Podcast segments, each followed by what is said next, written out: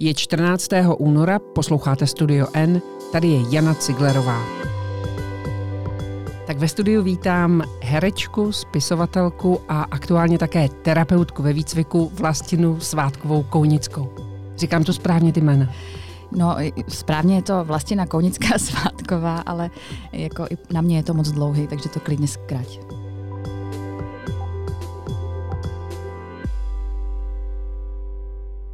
Nevím, jestli si vzpomínáš na náš první moment, kdy jsme se potkali. Já mám trochu dežaví, protože ta situace byla velmi podobná. Já jsem se tě taky pozvala takhle ke stolu, ale tehdy jsem ti nabízela židli, tu ti teď nenabízím. Pamatuješ se, když jsi přišla na ten pohovor? Já si to pamatuju, já si tebe pamatuju, pamatuju si uh, okrajově tu situaci, asi jsem to uh, úmyslně vytěsnila, uh, ten moment. Já jsem tehdy hledala, já jsem tehdy vedla časopis a hledala jsem pro něj redaktorku. Ty si moc hezky psala, mně se tehdy líbilo, jak jsi psala, tak jsem se tě pozvala na osobní pohovor a zeptala jsem se tě, co by si chtěla v tom časopise dělat. A ty si řekla zcela um, drze, ano. troufale a filmově. Hmm. Ty tvrdíš, že šéf-redaktorku, já si to nepamatuju, ale eh, je dost možné, že v tom období mě bylo 22 let, tak nějak, že jsem měla hodně vysoké sebevědomí, ale byla to jenom maska. Já jsem si vlastně vůbec nevěřila, proto jsem tyhle věci říkala, protože jsem si chtěla uh, nějak jako to sebevědomí zvednout a něco dokázat, že za něco stojím. Dneska na to koukám opravdu zpětně, jako na takovou tu drzou holku, která vlastně vůbec nevěděla, o čem je život a jak se chovat v tom životě. A pak okay. jsem taky dostala mm, za, po, naučenou nebo poučenou, jak to říká, za uši. Mně bylo tehdy jenom o pár let víc, než tobě věděla jsem toho o životě asi tak stejně jako ty, takže v tom jsme byli na tom stejně. Ale, ale jestli jsem teda něco uh, dokázala rozeznat, tak ten tvůj uh, píšící talent, protože mm. od té doby si napsala tři knihy a, a to, že talent máš, mně bylo jasné už tehdy a i se to potvrdilo. Ehm, musím ale říct, že v té době si skutečně teprve měla před sebou všechny ty věci, o kterých si se potom jak vypsala částečně, hmm. tak si o nich mluvila o těžkých věcech v rozhovorech. E, dokonce teď e, běží v kinech film Můj příběh, který vlastně taky částečně si tam spolu prožíváš něco, co hmm. hraješ něco, co si sama zažila. Je to tak vlastně, já mám pocit, že všechno, co se mi v životě děje, se mi děje proto, abych měla o čem psát a čerpat uh, z toho pro své herecké role, ale to je samozřejmě s nadsázkou řečeno. A, a každopádně uh, věřím tomu, že když se nám ty těžké věci stanou, tak se nějakým způsobem ta duše um, transformuje a staneme se nějakým způsobem takovým jako vnímavějším a lepším člověkem. A ten film uh, není inspirovaný mo, mojím, mým životem, ale životem jiné ženy. Je to skutečný příběh, ale čerpala jsem určitě taky ze svého života ty emoce a, a pocity, kterým, kterým jsem rozuměla. A oni si tě přece vybrali. Ten film je částečně taky o domácím násilí, mm. partnerském násilí a oni si tě přece vybrali proto, že jsi s tím měla zkušenost. Měla jsem zkušenost, uh, měla jsem dva takové vztahy uh, právě v tom období, když jsem byla ještě mladá a, a absolutně neskušená, ale uh, Uh, ta zkušenost eh, souvisela s tím, že já sama sebe jsem si nevážila a, a neměla jsem k sobě úplně pozitivní vztah a proto jsem si takové to muže přitahovala. Protože uh, oni přesně uh, zabrnkali na tu strunu, uh, na kterou já jsem potřebovala, že lichotili, říkali, jak jsem úžasná, skvělá na tom začátku, nosili mi modré z nebe v uvozovkách a potom nastalo to peklo, když já jsem se naprosto připoutala a stala závislou. Já jsem si vlastně jakoby vytvářela ty závislé vztahy, protože protože jsem eh, extrémně toužila po lásce a potom k někomu patřit a přes ty vztahy já jsem se uh, identifikovala. Musím říct vlastně, no, že uh, za tu dobu těch 15 let, co se stalo od toho našeho tehdejšího pohovoru, já jsem tě tehdy do té práce taky přijala, to bych jenom tady chtěla zdůraznit, um, že tě sleduju a vždycky mě milé, musím říct, překvapí uh, otevřenou, se kterou svoje prožitky a svoje zkušenosti sděluješ. Uh, považuji to taky částečně za trochu terapii v tvém případě, ale nepřestává mě překvapovat, jak uh, těžké věci se ti stávají. A to je vlastně i důvod, proč jsem tě pozvala k nám do Studia N. Um, protože si nedávno někde zmínila, že se potýkáš dlouhodobě s problémem, se kterým se nevíš rady A mě šokovalo, že přestože si se zdá, že si udělala všechno, co si udělat měla, tak ten problém nekončí. Ten problém se jmenuje stalking. Hmm. Mohla bys o tom vyprávět? Uh, ten ten problém trvá asi rok a uh, je pravda, že jsem doteďka jako dost v šoku, že uh, čeho jsou lidé schopní a že to je vlastně zcela, zcela běžné, protože tím, že já jsem to zveřejnila a sdílela, protože jsem žádala o pomoc, prosila o pomoc, tak se mi zase ozvalo docela dost lidí, kteří s tím zkušenost mají a mají s tím zkušenost několik let a, a moc z toho jakoby cesta nevede, protože uh, Tady konkrétně jde o mladou dívku, 25 letou ze Slovenska, která mi začala psát nejdříve na sociální sítě a já tím, že teda jakoby na těch sociálních sítích se prezentuju jako člověk takový, jaký je, veřejně známý, a otevřený, tak uh, se všema lidma komunikuju. Když mi někdo něco hezkého napíše nebo poděkuje nebo chce poradit, tak já prostě všem odepíšu. A to si přesně udělala v tomhle případě? Ano, to jsem udělala v tomhle případě. Uh, Odepsala fanince? Odepsala jsem mi. Ona ani jako se neprofilovala jako nějaká uh, faninka, uh, prostě chtěla poradit s nějakýma věcma, pochválila mi knížku, uh, řekla, že by taky jednou chtěla být někde tam, kde jsem já, takže jsem ji podpořila. Uh, No a, potom si se začala objevovat na veřejných akcích, které jsem měla, co se týkalo autogramiády, knížky, tak přijela do Prahy, přijela do Brna, do Olomouce. Bylo ti to nepříjemný? Viděla jsi na tom něco Nebylo mi to nepříjemný, protože tím, že jsem s tím zkušenost neměla, takovou nějakou negativní s takovýmhle člověkem, tak jsem ani nic zatím nehledala, nebo jsem nebyla paranoidní. Takže ona se tam objevila a přišla za mnou a ne, nebyla schopná mluvit, protože se strašně extrémně třásla. A mě bylo líto a, a tak jsem začala mluvit já, řekla jsem mi, že může být v pohodě, že mě se bát nemusí a pak se mi i dokonce obejmula. No a tím se vytvořil asi nějaký jakoby v její hlavě vztah se mnou a možná si jakoby začala myslet, že jsme kamarádky a že jsme nějakým způsobem zpřízněné duše a od teďka jako mě má nějakým způsobem. Ale mě to... A tohle bylo kdy, proměněno? To bylo tak před tím rokem. No a začala mi teda psát častěji a ten kontakt se opravdu zintenzivňoval. Já jsem si uvědomila, že místo toho, abych se věnovala vlastně doma rodině, dětem, mám tři syny, tak eh, se snažím tady furt jakoby uh, odepisovat tyhle holce. A ona ti psala přes sociální sítě? Ano, přes sociální sítě. A začala dávat různé fotky se mnou, vytvářet koláže, kde jsem já, moje fotky vzala z internetu a ona a psala, že jsme, že jsme zpřízněné duše a podobně. A pak už do těch koláží zapojovala i moje syny, což mi jako vadilo. No, ale pořád jsem si říkala, tak to je prostě součást toho mediálně známého života, tak prostě to, to, to, to vydržím, jako to není nic zásadního. No ale pak jsem začala právě točit ten film a, a ten film byl náročný. A můj příběh. Můj příběh. Intenzivně jsem byla od rana do večera prostě uh, v, tom, v tom procesu natáčení. A, a hezky a slušně se mi vždycky odepisovala, že, že teď nemám čas, že, že dělám tenhle ten projekt, že potom až, když mám eh, pár dnů volno, že chci trávit čas se svojí rodinou a že se jí nemůžu věnovat, že opravdu, ať se na mě nezlobí. A a pardon, a ona začala vlastně potom říkat, že má prostě problémy, že má sociální fobii, že má hran, poruchu, hrani, hraniční poruchu osobnosti. A já jsem si uvědomila, aha, tak tady já ale vůbec jako nemám jako možnost tyhle ty holce pomoct a uh, řekla jsem mi, že si musí najít terapeuta nebo nějaký odborník a že tohle v mých silách opravdu není. Proč si ji odepisovala? Ty si ji přece nemusela odepisovat. No to je právě uh, takový nějaké moje nastavení, že, že já uh, sama jsem se vlastně jakoby učila uh, stavět si ty hranice a necítit se nepříjemně, že někomu třeba neodepíšu nebo s někým přestanu komunikovat. Já jsem se to vlastně tady naučila, že není vůbec nic špatného na to uh, říct někomu, že ta komunikace je mi nepříjemná nebo že mě to obtěžuje, nebo říct prostě na rovinu ne. Já jsem to do té doby opravdu neuměla a bylo mi to nepříjemný za ty lidi ale to bylo jenom tak nějak jako nějaký vnitřní můj uh, vzorec, uh, že jsem chtěla, aby mě lidi měli rádi a nechtěla jsem ty konflikty.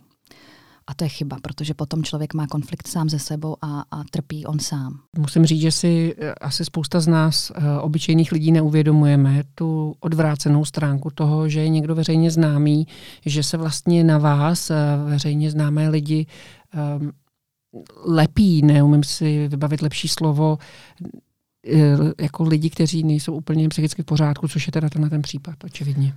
já jsem si uvědomila, že, že jsem v pozici, kdy musím já vysvětlovat, proč jsem ten, kdo jsem a proč žiju svůj život tak, jak žiju.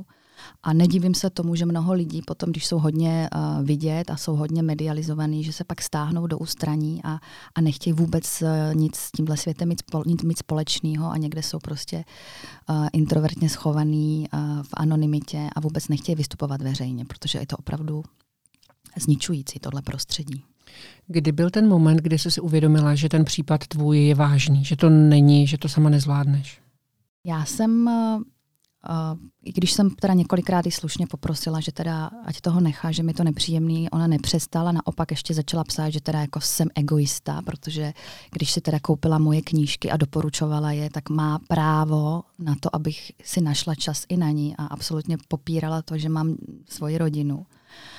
A v ten moment jsem říkala, to mě to je tak strašně nepříjemný, že já opravdu poprvé v životě někoho zablokuju. A udělala jsem to. A my, na sociálních ano, sítích? Ano, zablokovala jsem poprvé v životě člověka na sociálních sítích.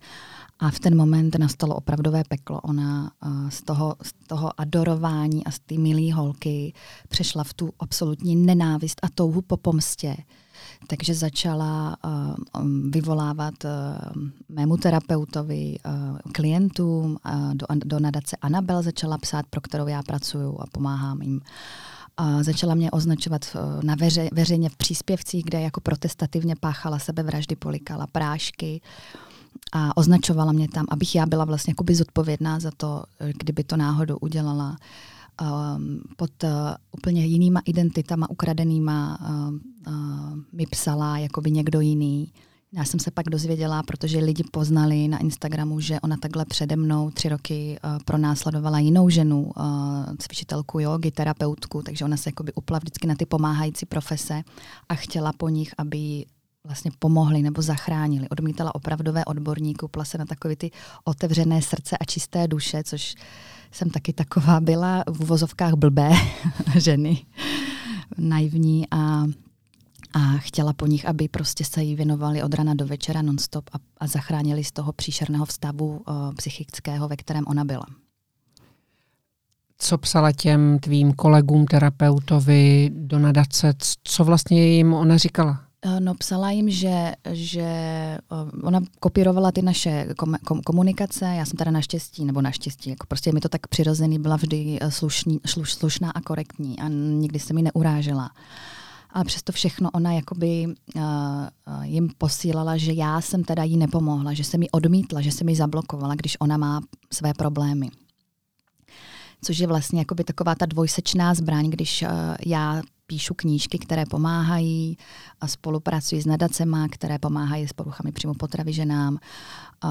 Dělala jsem si přesně ten terapeutický výcvik. Jako budoucí terapeut jsem musela mít 16 kazuistik různých 16 psychických a psychiatrických případů, takže já jsem je neměla kde hledat, než tak, že prostě jsem někde potkala člověka, řekla jsem mu, můžu ti dělat uh, terapii, jestli chceš nebo nechceš. A ona samozřejmě se do toho hned vtěsnala. Uh, No a já jsem si uvědomila, jak je to vlastně nebezpečné a konzultovala jsem to i e, třeba s tím terapeutem mým, který říkal, že ano, já mám taky takové klienty, kteří se na mě upnou nezdravě a volali by mi od rana do večera, abych jim jako pomáhal, ale to se nedá vyřešit nějak jinak, než tak, že toho člověka ignorujete uh, nebo ho zablokujete, nebo mu normálně na rovinu řeknete, že je vám to velmi nepříjemné, ten, ten, že s ním nemůžete pracovat, že máte nějakým způsobem averzní uh, vztah k tomu člověku, ale že můžete dát kontakt na jiného terapeuta.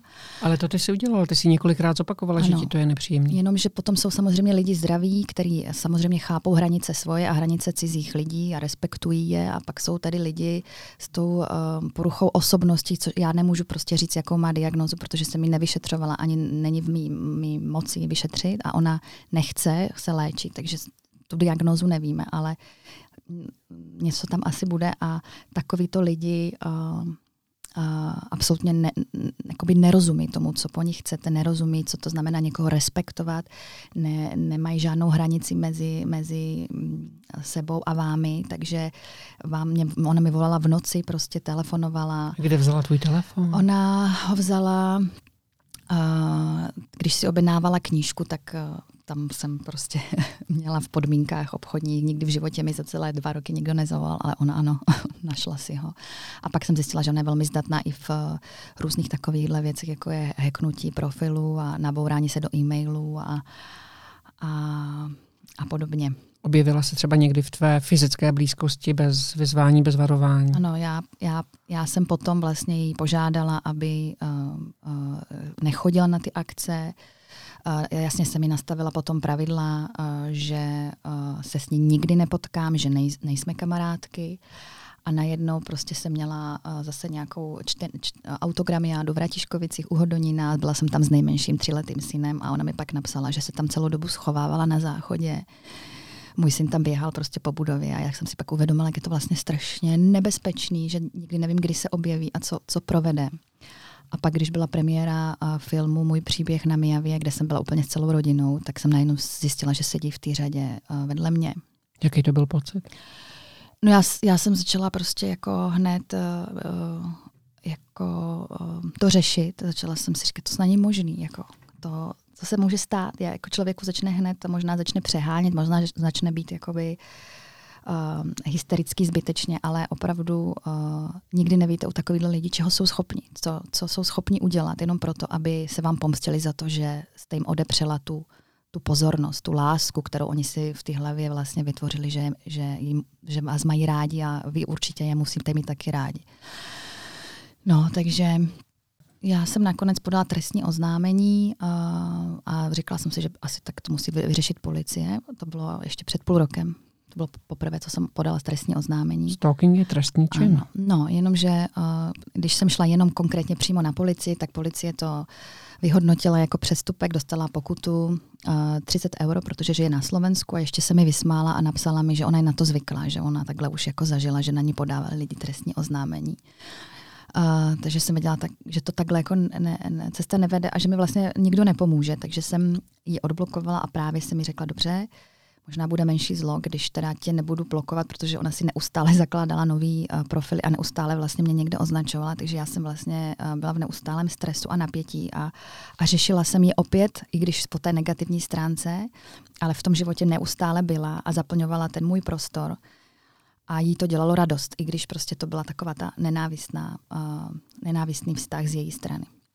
Takže jsem si řekla, tak zkusím to jinou cestou, odblokovala jsem mi a řekla jsem mi jasný pravidla pro komunikaci uh, uh, i pro kontakt, že mi může psát jednou týdně, že si teda budu věnovat 20 minut svého času, takže jsem byla extrémně tolerantní, ale dala se mi ty jasné uh, pravidla z čehož ona potom, uh, potom zase zneužila, napsala, že ji jako šikanuju a že jí říkám, co má dělat a omezuji její svobodu. Nebyla schopna to dodržovat, takže se mi po druhé zablokovala a, a opět znovu nastalo to, že, že tentokrát už psala i mému muži, uh, psala veřejně pod jeho fotky, posílala naše komunikace, uh, psala mým kamarádkám, volala mým kamarádkám, obvinovala je z toho, že, že kvůli ním bere léky, posílala fotky léků.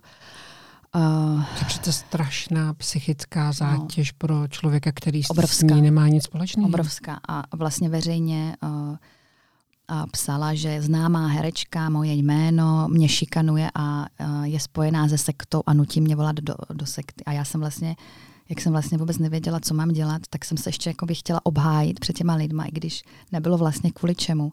Ale člověk je opravdu v takovém stavu, že má pocit, co když jí někdo třeba uvěří, nebo co když se to chytne bulvár. A samozřejmě mi hned druhý den bulvár volal, že co je to za sektu. Říkám, jeho visti.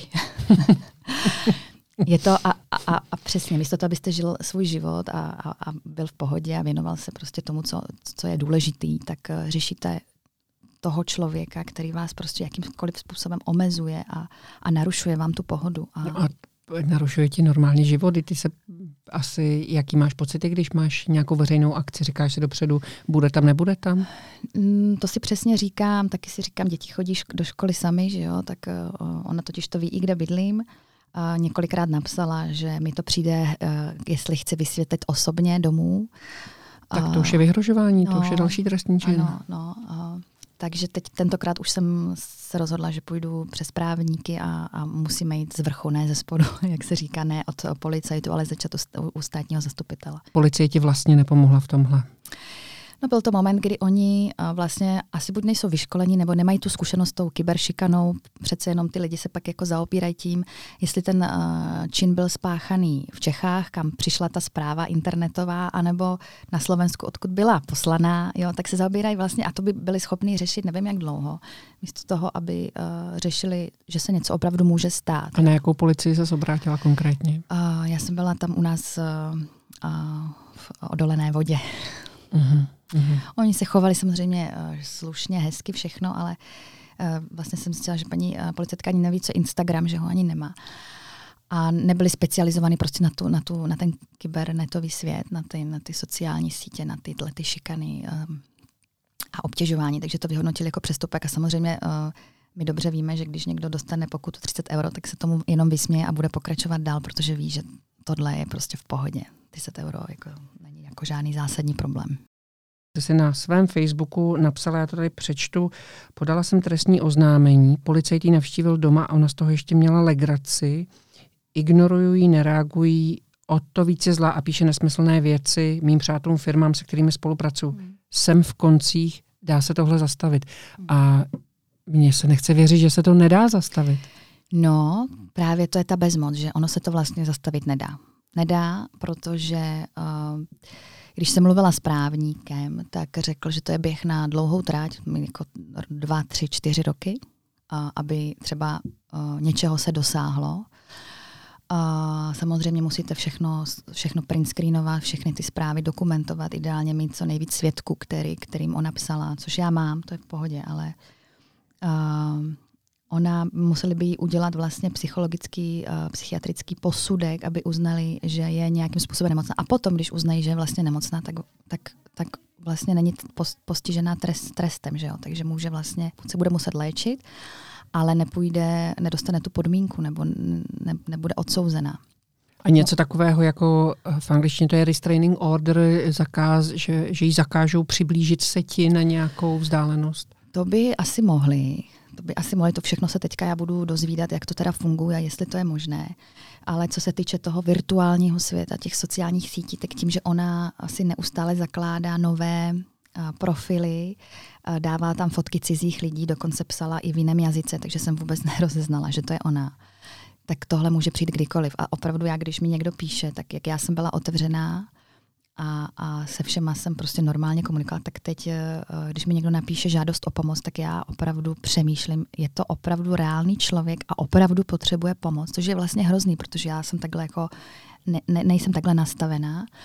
A mě píšou lidi s žádostí o pomoc nebo o radu. Teď mi nedávno napsala mladá dívka, 20 letá, že jí zbyl otec a poslala mi fotku. Já jsem teda chtěla fotku, protože jsem si říkala, ukaž se, jestli jsi vůbec jako reálná. Takže mi poslala fotku opravdu s monoklem.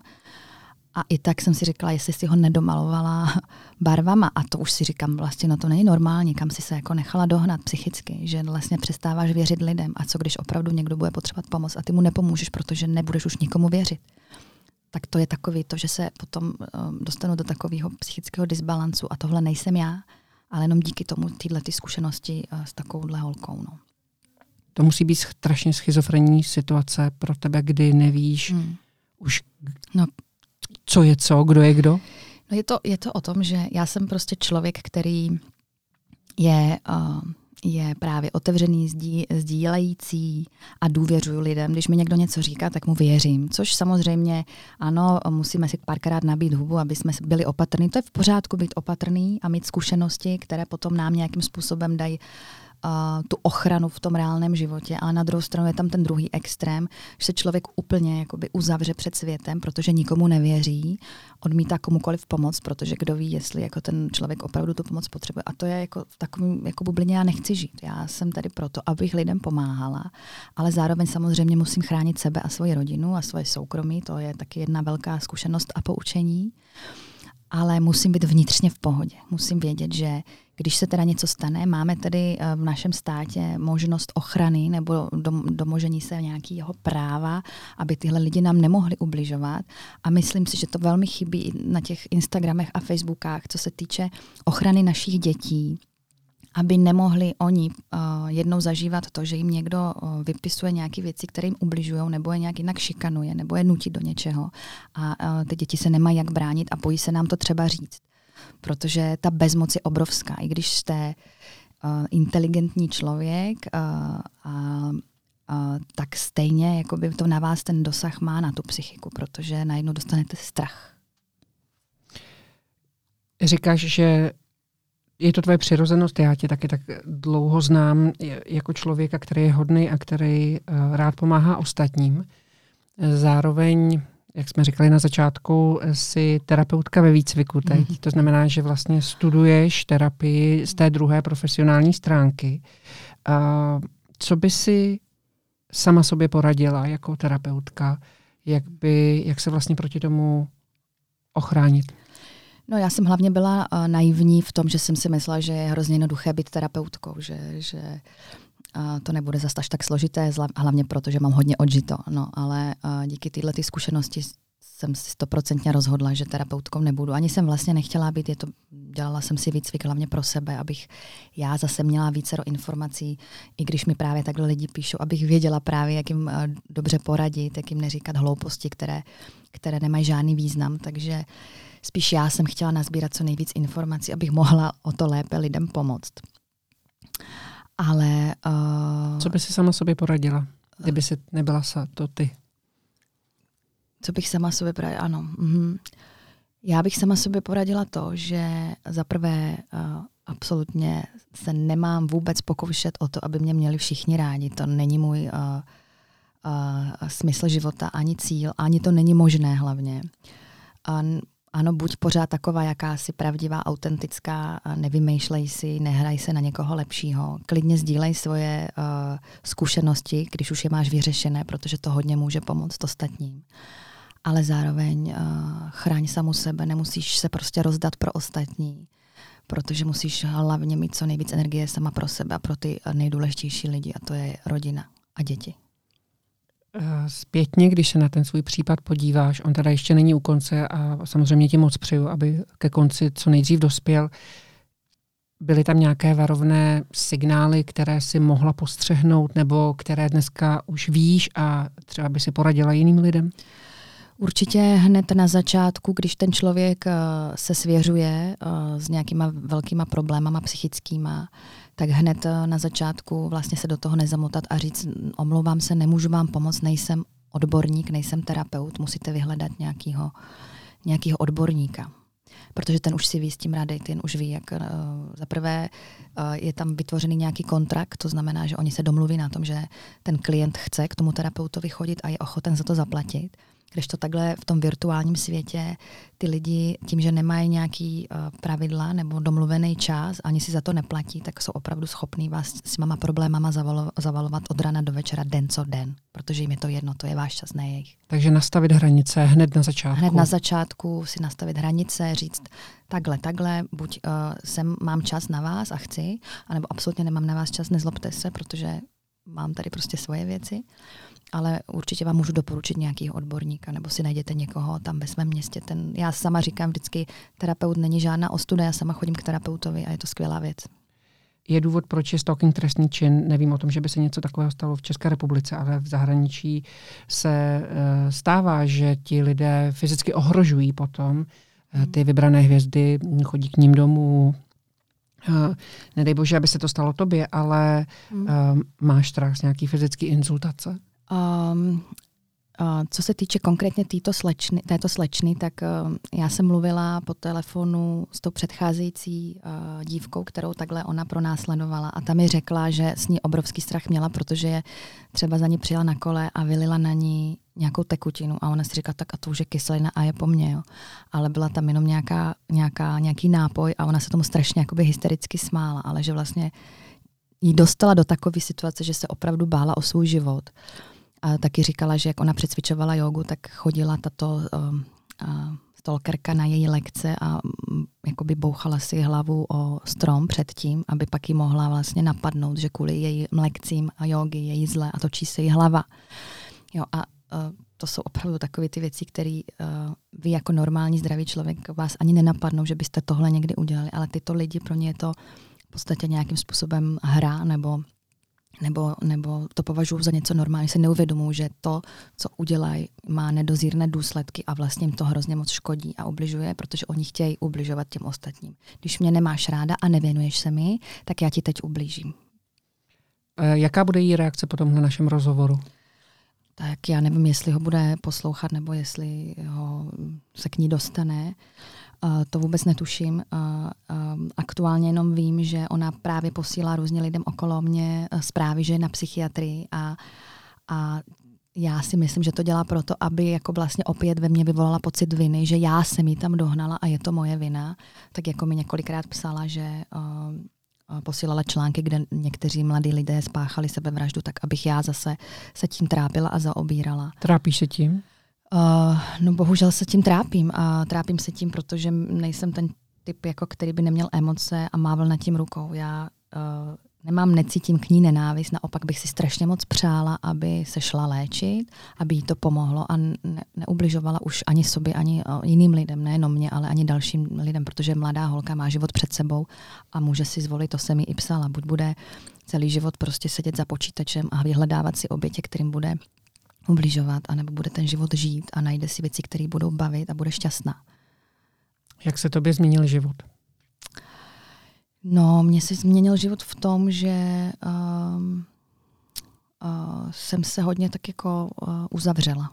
Uzavřela a uh, rozhodla jsem se, že, si nebudu, že nebudu pokračovat v tom terapeutickém výcviku uh, a že uh, pomáhat samozřejmě budu dál, protože to je prostě smyslem mého života. Děláme přednášky pro děti ze základních škol o poruchách příjmu potravy. A budu dál psát knížky a, a budu si vybírat filmové projekty, které pro mě mají nějaký smysl a hloubku a, a scénář bude hezký, ale a co se týče nějakého jakoby, uh, nějaký prezentace na Instagramu a otevírání se a cizím lidem, tak to budu velmi opatrná. Děkuji za rozhovor. Taky děkuji. Pokud jste se setkali se stalkerem, doporučujeme, abyste přerušili s pronásledovatelem veškeré kontakty. Schromažďujte taky důkazy a řekněte to někomu. Nepodceňujte situace, kdy se vám něco nezdá být v pořádku. Volejte o pomoc, běžte k lidem, hledejte jejich ochranu. Volejte policii České republiky na lince 158. Volte třeba i jiné trasy, časy, zvyky, odlišné od těch, které pronásledovatel zná. Kdykoliv je to možné, neodmítejte doprovod. Pokud máte děti, vytvořte bezpečnostní plán i pro ně. Ve všech bezpečnostních opatřeních vytrvejte tak dlouho, dokud projevy pro následování neskončí. Pro následování může trvat měsíce i roky. A kontaktujte prosím i formální autoritu, podejte trestní oznámení. Nebezpečné pro následování je trestním činem. Ochrana je možná ve dvou rovinách, a to v občanskoprávní, zejména žaloba na ochranu osobnosti, tak v trestně právní. Jednání může dosáhnout intenzity trestného činu nebezpečné pro následování nebo alespoň přestupku. Obrátit se můžete taky na Bílý kruh bezpečí na www.bkb.cz.